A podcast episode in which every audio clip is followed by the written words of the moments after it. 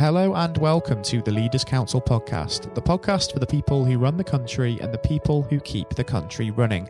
You join us on a cloudy day in a still rather deserted city of Westminster in these times of COVID 19 as once again we put the topic of leadership under the spotlight. I'm Scott Challoner and I'm joined on today's programme by Ewan Macgregor. Ewan is the owner of Helica Scotland, a company which provides project management, CDM compliance assistance, clerk of work services, and design team coordination services to contractors and developers throughout Scotland. Ewan, welcome to the programme, and it's great to have you on the air with us on this uh, fine day. Thank you so much for joining us. Thank you for asking me. Thank you, Ewan. Um, and um, the purpose of this discussion really is to understand your take on leadership as a whole. So, if we just look at that word leader in isolation for a moment, first and foremost, what does that word actually mean to you and how does it resonate? Uh, I think it means um, people who can um, guide us forward to take us to where we need to get to, to provide a, a route to ensuring that we, we prosper and uh, can work safely and uh, move on. And if we think about your leadership style in the context of Helica Scotland, how would you describe that? Uh, collaborative, I would say. Mm, collaborative. Um, so very team orientated, very people orientated, and of course, people management very important facet of leadership and very relevant at this particular point in time with COVID 19, of course, and people having to adapt to remote working, some having to continue to work on site. So, leadership from a distance, of course, is a massive challenge during this time. Um, has it been um, a real challenge for you being able to sort of keep the communication channels open uh, during the, uh, the pandemic thus far, Ewan? Communication hasn't been an issue. We've been using a lot of online tools. So that's not been a problem. Um, Zoom and Microsoft Teams predominantly, so we've been using a lot of that because, um, well, pretty much the construction industry in Scotland is shut down right now, so we haven't been out on site for two and a half months, roughly. Mm, so very much um, a shutdown um, in that uh, side of things. And in terms of how staff at uh, Helica Scotland have responded to this, have you been inspired at all by their response? And the reason why I ask that is because we've heard a lot of great stories during this pandemic of how it the period has brought people closer together and people have been really mucking in and going above and beyond just to keep things ticking over. Um, I imagine that's been the same for yourselves as well. Yeah, to a certain extent. And I mean, while we can't be doing what we would normally be doing, which is attending sites and meeting clients and um, helping keep the projects going, uh, we have been in discussions with our clients regarding um, projects that are upcoming to get them on uh, onto site. So as soon as lockdown's over, we are able to, to get going again as quickly as possible. So, so we've been doing what we can do in the sort of circumstances that are currently afflicting us all. And of course, um, there's been a great deal of debate over the uh, the clarity of the uh, the new COVID secure guidelines, which will be essential to allow businesses to reopen, particularly within those industries. Um, I know, of course, the situation is different in Scotland, and of course, restrictions are being lifted at um, a different pace. Clarity, of course, transparency, two very important facets of leadership. Uh, do you think that you've seen that enough in the government's approach to this? In the Scottish Government, I think there's been more clarity than there has at Westminster. I mean, seeing what's been going on in Westminster in the last few days, particularly, and last week with uh, certain people travelling where they shouldn't be, uh, has definitely mixed the messages up. But the message coming out of the Scottish Government has definitely been clearer and uh, fewer mixed messages, although there has been a few bits of confusion regarding when sites will be able to open and when they won't depending on how you interpret certain things that have been said by the First Minister. But on the whole, I think clarity has been far better up here than it has been further south. Mm. And um, if we just sort of think about the uh, the pandemic as a whole, just uh, for a moment, um, of course, there's been a great deal of debate about the timing of the uh, the UK lockdown, hasn't there? Of course, we went into lockdown from the uh, the 23rd of March, and that's been compared quite a lot to the Italians, for example, who triggered theirs um, on the 9th of that month, so far, far earlier. So there was a little bit of a laissez-faire approach, I think it's fair to say, for a couple of weeks before we did impose stricter measures. Um, if we take that away from sort of politics and away from this pandemic just for a moment, Ewan, would you say that you're more inclined in leadership to be proactive in the sense that you dive straight in and get on top of issues as and when they arise? Or do you tend to let matters play out a bit, see how things develop, and then take action from there? Uh, I think it depends on the context. Sometimes I think um, work-wise, we tend to sort of dive in and try and take uh, a decision as quickly as possible. Again, around the coronavirus then sometimes you have to take a little step back and just see how things develop. But it depends on where my level of comfort lies. If it was work-wise, I'd probably be more willing to jump straight in. If it was something that's slightly out of my comfort zone, then I would maybe just step back and take a bit more advice elsewhere before keeping, if you like. And when you mentioned, of course, going out of uh, your comfort zone, of course, that's been a very, very obvious thing that's had to happen for everybody uh, during this uh, quite tragic and difficult time. But do you think that the experience of crisis management and getting through this, there will be some positives to take from that in that it's forced the hand of businesses to innovate and it will also breed resilience as well? Absolutely. I think uh, there'll be a lot of changes that will come out of it, much of which will be positive. I mean, uh, I think that the use of technology for holding meetings will be at the forefront for the next period, if not for for the remainder of my working career anyway. I mean, at the moment, we do meetings on site every month. Generally speaking, there could be ten of us crammed into a, a site hut on a house building project, for talking sake, looking at programme and progress and where the contractor's up to, information, etc. But given that we've been holding those online now and that we'll be encouraged to socially distance, we'll continue to use that. And plus, I think it saves on additional travel time that it it frees up time that you would normally be sat in the car possibly to be doing more productive things.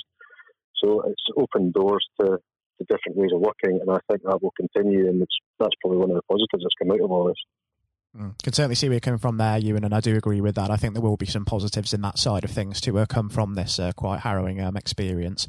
Um, we've already Absolutely. talked um, today as well about um, sort of your view of leadership and your sort of leadership style and tendencies um, in a way. Um, but if we sort of backtrack a little bit, what would you say have been some of the key influences and inspirations behind that way of doing things that you've taken on? you mean prior to COVID 19 or, or during the, the prior to COVID and in general, yes, I would say. So, what sort of um, are there any experiences or maybe inspirations, I should say, that have really had a profound impact on you and your leadership style? Um, a couple of bosses that I had in my earlier working life had a, an influence as to how you how you treat people, how you um, work with people, how you collaborate, and not least of things like the quality of the product that you're putting out there. Um, so yeah, there's been a few people, not so much any particular methodology or anything. It's just how I like to deal with people and how I like to be dealt with myself, and I try to reflect that in how I deal with others. Links back to people management, doesn't it? I think experience of yeah. working under other people, um, you can sort of pick up uh, different elements um, of leadership from others. Um, you can also experience um, some quite um, bad elements as well that maybe don't quite suit yourself, and that's also something that is a learning experience, and you can take that and think, Absolutely. maybe I'll do that. Yeah, I mean, there's that. a few people. Yeah, there's, there's folk I've worked with um, who I've had no choice but we've had to put up with.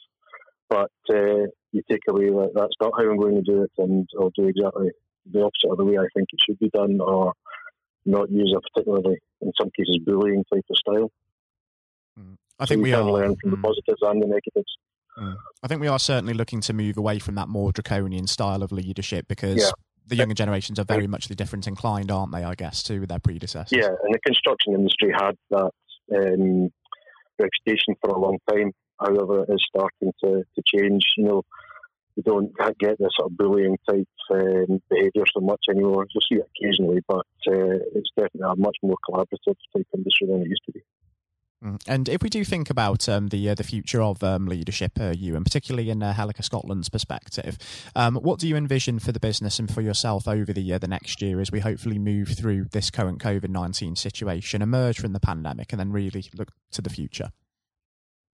I, I feel fairly uh, confident that um, we'll be able to continue to, to grow and prosper at the moment during the, the lockdown, we've been appointed to a couple of projects that we had um, tendered for prior to prior to lockdown. So these are quite often local authorities. So it looks to be that um, the local authorities and Scottish Government are pushing to, to get projects underway because I think that will be one way to get the economy going. And then we have other projects down in the central belt around the Glasgow area which are looking to progress as well, which is all very positive. And uh, so, yeah, at the moment, from my perspective, I feel fairly confident, although um, I have a brother who works in uh, food and drink industry and I'm struggling to see how they're going to come back anytime soon. But certainly, personally, I feel fairly confident about it all. Mm, certainly good to hear that there's confidence uh, within um, your um, industry uh, there. And I think it would actually be fantastic, Ewan, given um, how informative it's been having you on the programme today, just to catch up at some point in the next year and just understand what sort of new initiatives Helica's getting involved in and also just see what this new normal is really looking like and what the shape of the market yeah. really is and how it's changed. Yeah, I mean, I have I've got a couple of ideas for how I'd like to, to take things forward and I see a couple of opportunities coming out of this. So yeah, it'd be good to, to see how that progresses. Mm, certainly would, and um, it's a shame um, we're just about out of time on today's program because I'm sure we could discuss the uh, the topic all day for sure. But I've got to say, you, and it's been a real pleasure having you on the uh, the program today, and also really insightful experience. And do um, most importantly take care and stay safe with everything still going on in the meantime, because of course we're not quite out of the woods yet. Same to you. Thank you for calling me. That was Ewan Macgregor, the owner of Helica Scotland, speaking. Coming up next on the programme today, I'll be handing over to Matthew O'Neill for his exclusive interview with Lord Blunkett.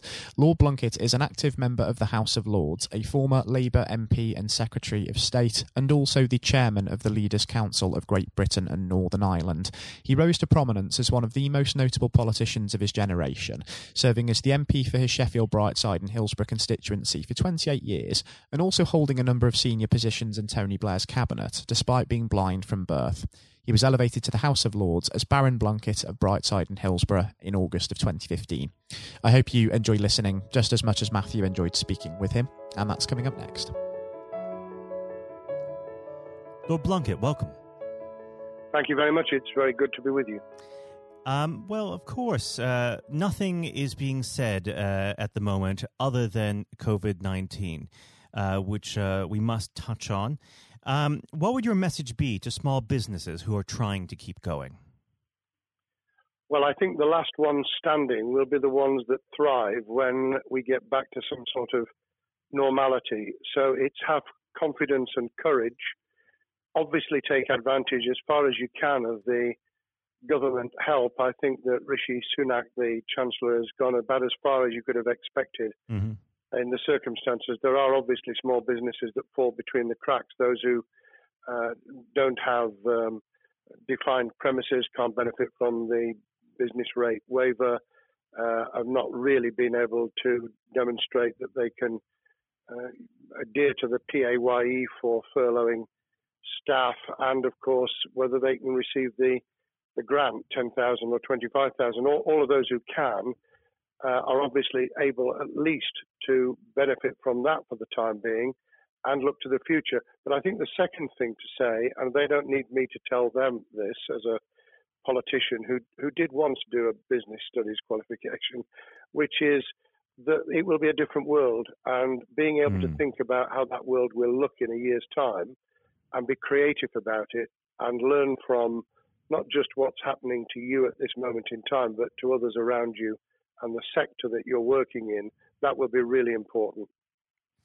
Do you feel that the long term uh, effects of uh, the COVID 19 outbreak uh, will, in some ways, be positive uh, for British industry? Well, only in the sense that people are having to be creative, they're having to adjust and innovate. Therefore, they're thinking about more productive, if you like, greater productivity ways of delivering the same service or delivering the same products.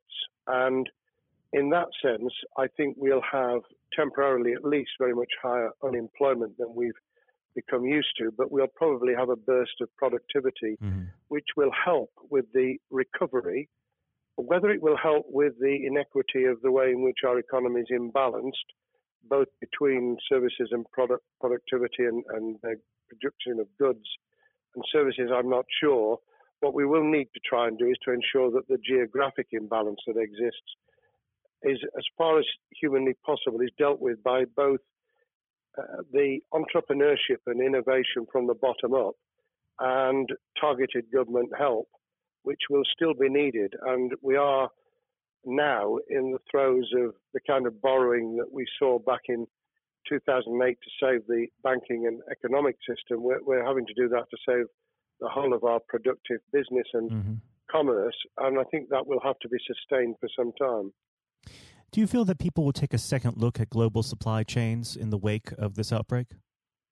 I think there's going to be much more creative ways of using local supply and linking up inside sectors much more effectively. And I hope that the Leaders' Council will be able to play a part in that in the sense that people who mm. have something in common, a synergy in terms of what they're delivering, whether it's a service or whether it's manufacturing or whatever, uh, will be able to see that there's a, a, a good outcome from n- knowing the sector better, linking with people, not just geographically, locally, but those in this country who may not have been on the radar in terms of what they produced for the supply chain.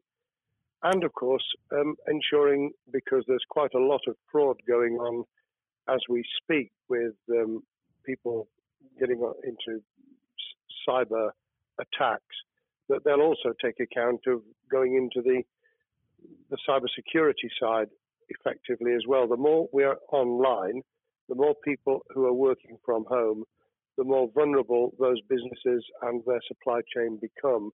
And that's something to think about as well. How important is strong leadership at the moment? Well, I actually think that it's brought to the fore leadership in a whole range of areas from obviously government itself, and there's been ups and downs with the Prime Minister's uh, severe illness, but all the way through the public and private sector, people have, to use the jargon, stepped up. And they've shown uh, local, regional, national level the kind of leadership that Britain historically was very good at. Regrettably, we've not seen, seen the same on the international scene for mm. all kinds of reasons, uh, but maybe we will in future. So I think out of this will come experience of people who have seen an opportunity to do good as well as seen an opportunity to provide a good uh, a service or goods, uh, including, for instance, shortages uh, for the health and social care uh, system, um, the food chain, and the like. Uh, but also, I think, in terms of seeing the, the synergy between the private and the voluntary sector and using people's uh, commitment to each other in a very positive way. I, am not sentimental about this. Things will revert. Mm-hmm. But actually, I think there's a, a kind of moment of moral judgment of people feeling that they've got a role to play outside the immediate survival that they're engaged in. And if we can hang on to a little bit of that social responsibility, that will be a very positive outcome.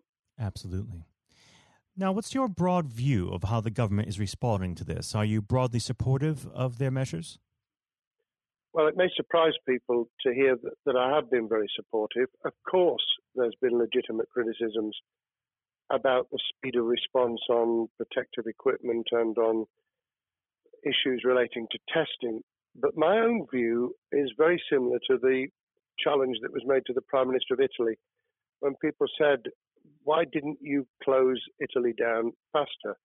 And he said, a fortnight before we did it, I would have been considered to be a madman and nobody would have agreed to do it mm. if I'd tried to move too quickly. And I, I, think that's something that we need to reflect on here in the UK. We, we may have seen the signals elsewhere uh, across the world and taken them more seriously at the time.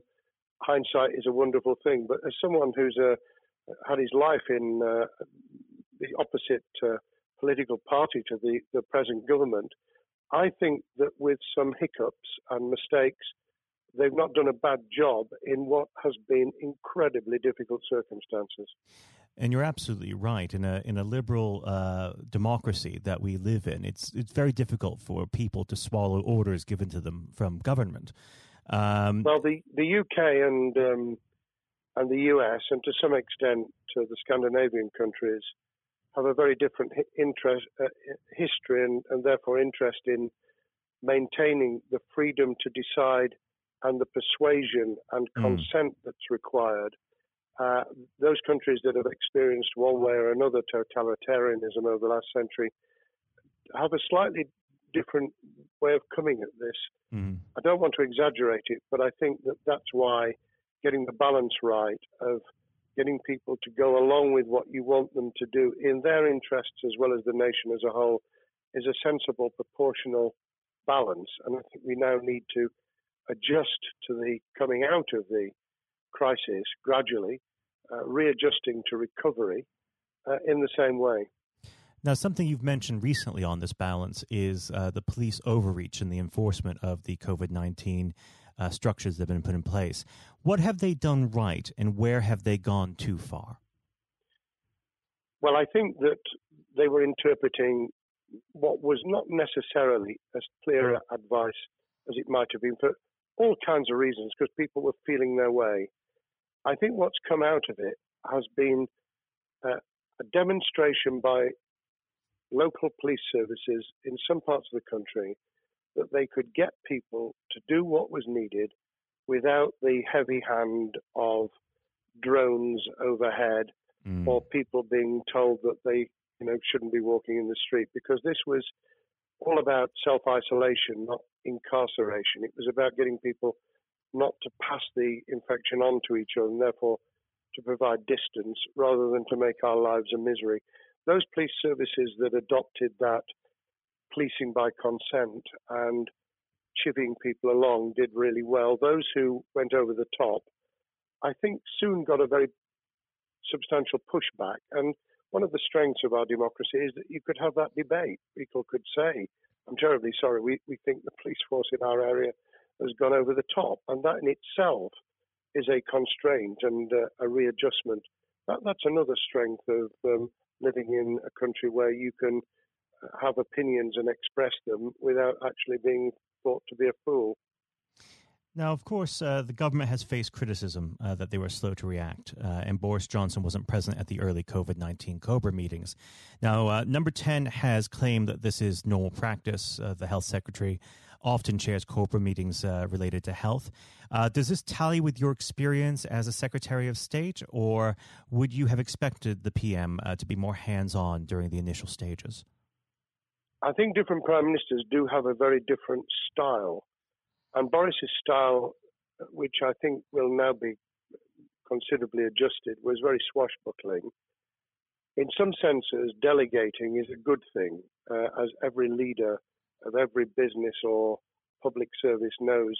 Those who try to pull too much into themselves end up with a massive bottleneck, uh, great uh, failure of trust and the inability of people to show what they're worth and to, to demonstrate their capability. So I, I, I'd be very wary of jumping in and saying he was wrong to delegate the essential Cobra meetings. What I was surprised about was that he didn't um, chair the first couple because mm-hmm. my experience with Tony Blair for the eight years I was in cabinet was that Tony was a great delegator, but he would get a grip to begin with, watch what the difficulties were, and then give people direction and confidence to be able to get on with it. So looking back, I think Boris himself probably thinks, God, I wish I'd spotted the signals from elsewhere in the world more rapidly and I'd just been there. However, this also raises another issue. All of us in positions of leadership need good teams around us. Mm-hmm. I think after this is over, he will be assessing those who really did step up and those who demonstrated their inadequacy.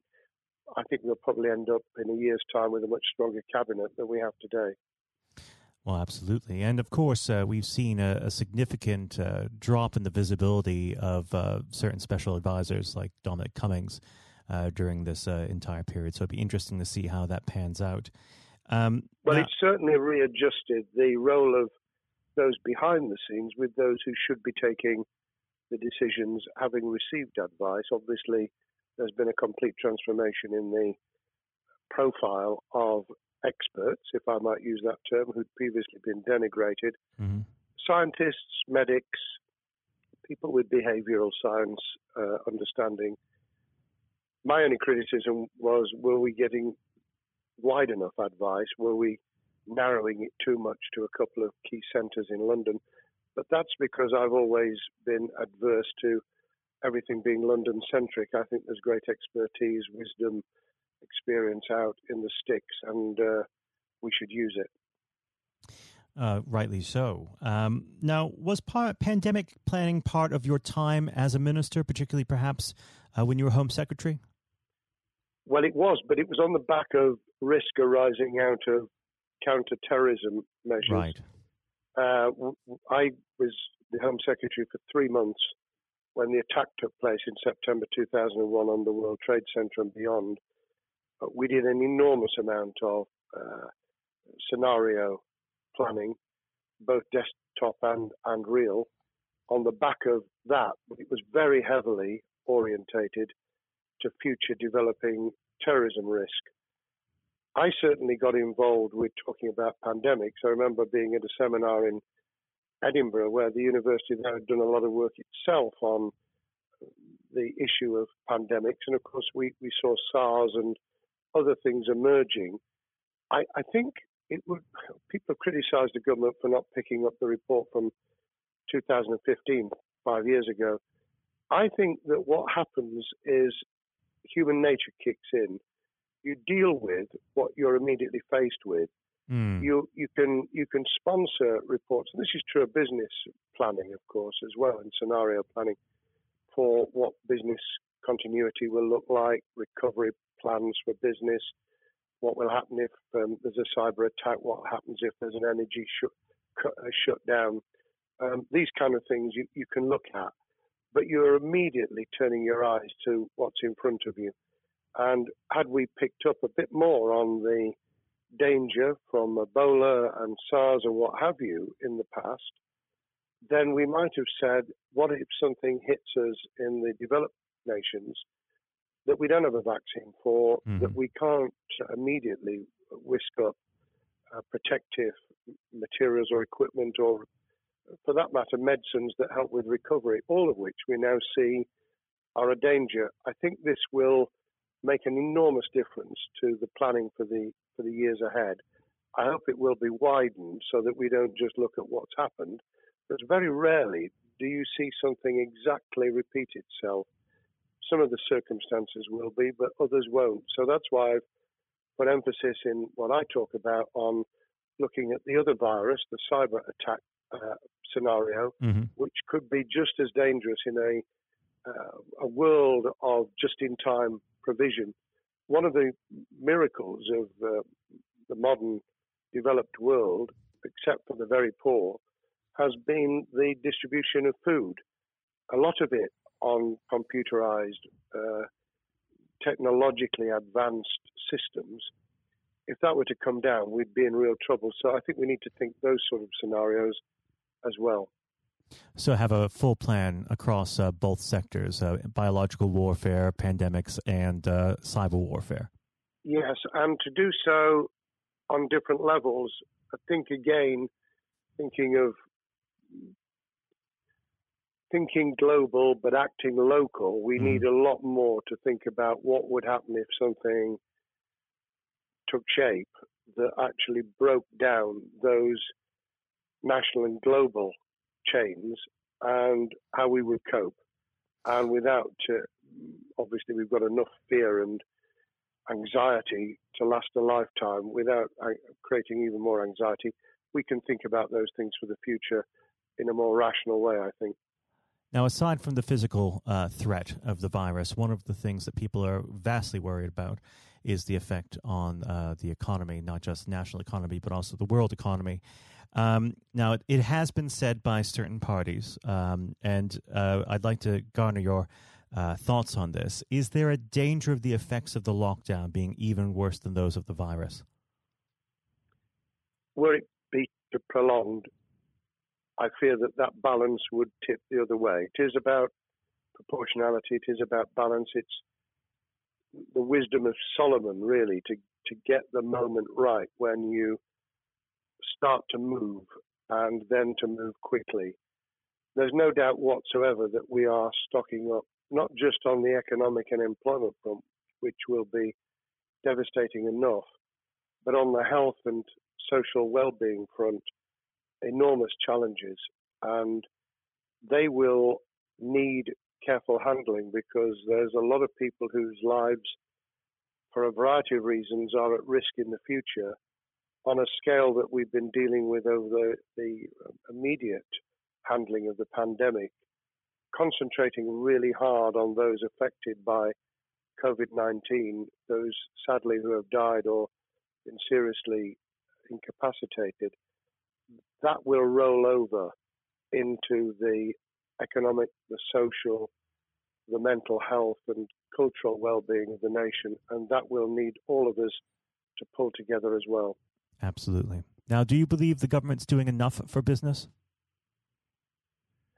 I think that the speed of reaction once the scale of the pandemic was clear was very good. I've praised Rishi Sunak for his action. Uh, remember, a chancellor who only just come into office was planning to deliver the budget in the middle of March and has had three, at least three equivalent budgets since.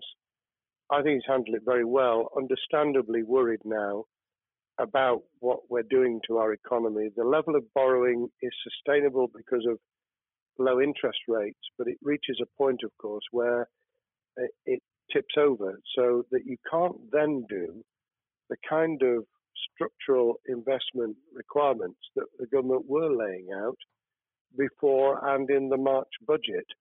And mm-hmm. those will have their consequences as well as a planned payback over many years. I think we've learned something over the last few months. We, we needed to take immediate action. We don't want another round of austerity equivalent from 2010 through to 2019. I don't think the nation, on the back of what's happened and the challenges we have, could take that. And therefore, we need a different plan, economic plan, over a much longer period, just as we did from the Second World War all the way through to 2002 when the final American loans were paid off. Now, of course, uh, one thing that's on everyone's lips um, how much longer do you believe uh, that the lockdown can go on for? I believe that we need to be substantially back in action as an economy in June this obviously is led in terms of places where people would meet in large numbers, having to uh, adjust to the fact that it will be longer for them. And sadly, that will involve business closures. It's why the Chancellor extended the furlough scheme to the end of June. Mm-hmm. But unless we, we get things moving in June, I think we'll run into the summer where all kinds of services and industries will have a chain reaction effect. And what happens with one will then have a major impact on another. And then you get the skittle effect where things get knocked down that you hadn't perceived were going to be affected. So I very much, I were in government, and I always think of things in that context, what would I do if I were in government? I would be on the side from the second week in May on the side of the Hawks in terms of saying we've got to start moving and we've got to do so with the collaboration and cooperation of the public who have got the message, who did behave, who responded magnificently. Let's try and get back. Perhaps, you know, doing things differently for a time, but substantially getting back to business as usual. Unless we do that, then those areas that can't and wouldn't expect to be back in action immediately get pushed further into the middle of the year and the autumn, and then they become unsustainable. Now, of course, um, one of the other major developments we've had recently are the changes in the uh, the Labour Party. So, if we could just uh, speak on the Labour Party for uh, a while. Um, this might sound like uh, an obvious question, but uh, how does uh, Keir uh, differ from Mr. Corbyn? Well, I'm biased because I believe the Labour Party um, has come out of four and a half years of a black hole of a nightmare, mm. where it neither represented a, a, a uh, credible opposition nor uh, an electable government. And the combination was to let those who supported the Labour Party and needed some of its policies uh, let them down very badly. Sir Keir Starmer both is a highly intelligent, uh, professional lawyer who, as Director of Public Prosecutions, led the service well, uh, had to take difficult decisions at a time of austerity, understands the world beyond Labour members, but has been able to do business with those who originally supported Jeremy Corbyn mm-hmm. and was able to command support from them. His creation of a balanced shadow ministerial team has been very encouraging. Um, I, I, supported Lisa Nandy, who he's made shadow foreign secretary, because I thought she understood the north of England and um, the uh, the disaffected Labour, former Labour voters. But I believe that Sir has taken on board those who have something really sensible to offer. And I believe he will be both a, a great leader of the opposition. More importantly, he will then present himself as a credible alternative prime minister. And all governments need an alternative government at their shoulder.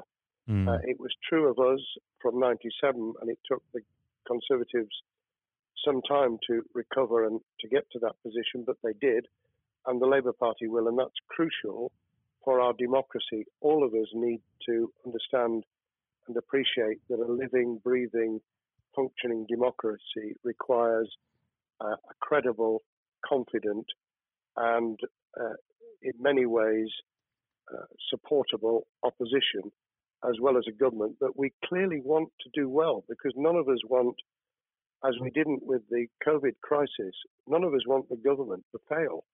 We want to see our economy recover. We want our social well-being to t- be taken into account. We want to overcome deep-seated inequality and poverty, and we want to do it with enterprise and entrepreneurship and business playing their role. And that is about leadership nationally, locally, in the private and the public sector. People with ideas, with confidence, with the ability to pull teams around them, above all, to have some idea of what it is they want to achieve and a very good idea as to how to achieve it. Now, of course, one of the biggest problems Keir is facing will be tackling the party's anti Semitism problem. Uh, there has been a recent internal report that has been quite damning. Uh, what's your response uh, to that report, and what does Sir Keir need to do in response? Well, there are two reports. One, which is being produced by the Equality and Human Rights Commission, uh, which he will, and has already indicated, will implement in full.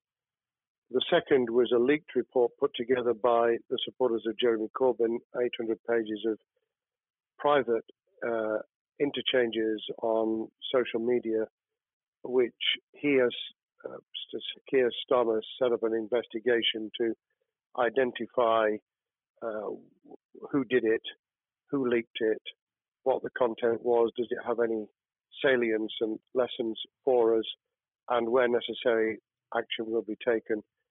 So I hope that uh, as he moved very quickly to reassure the Jewish community, so he will be able to take the necessary steps to back up that reassurance with the kind of actions that says that this was a blight on a historic great political party that all, us, all of us were ashamed of.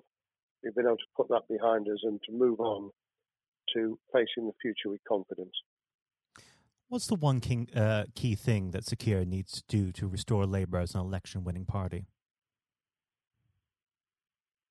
I think Sir Keir Starmer's major challenge is to convince skeptical voters that Labour has not only reverted to a party that they can support because they can see it acting developing, presenting as a credible alternative government, mm-hmm.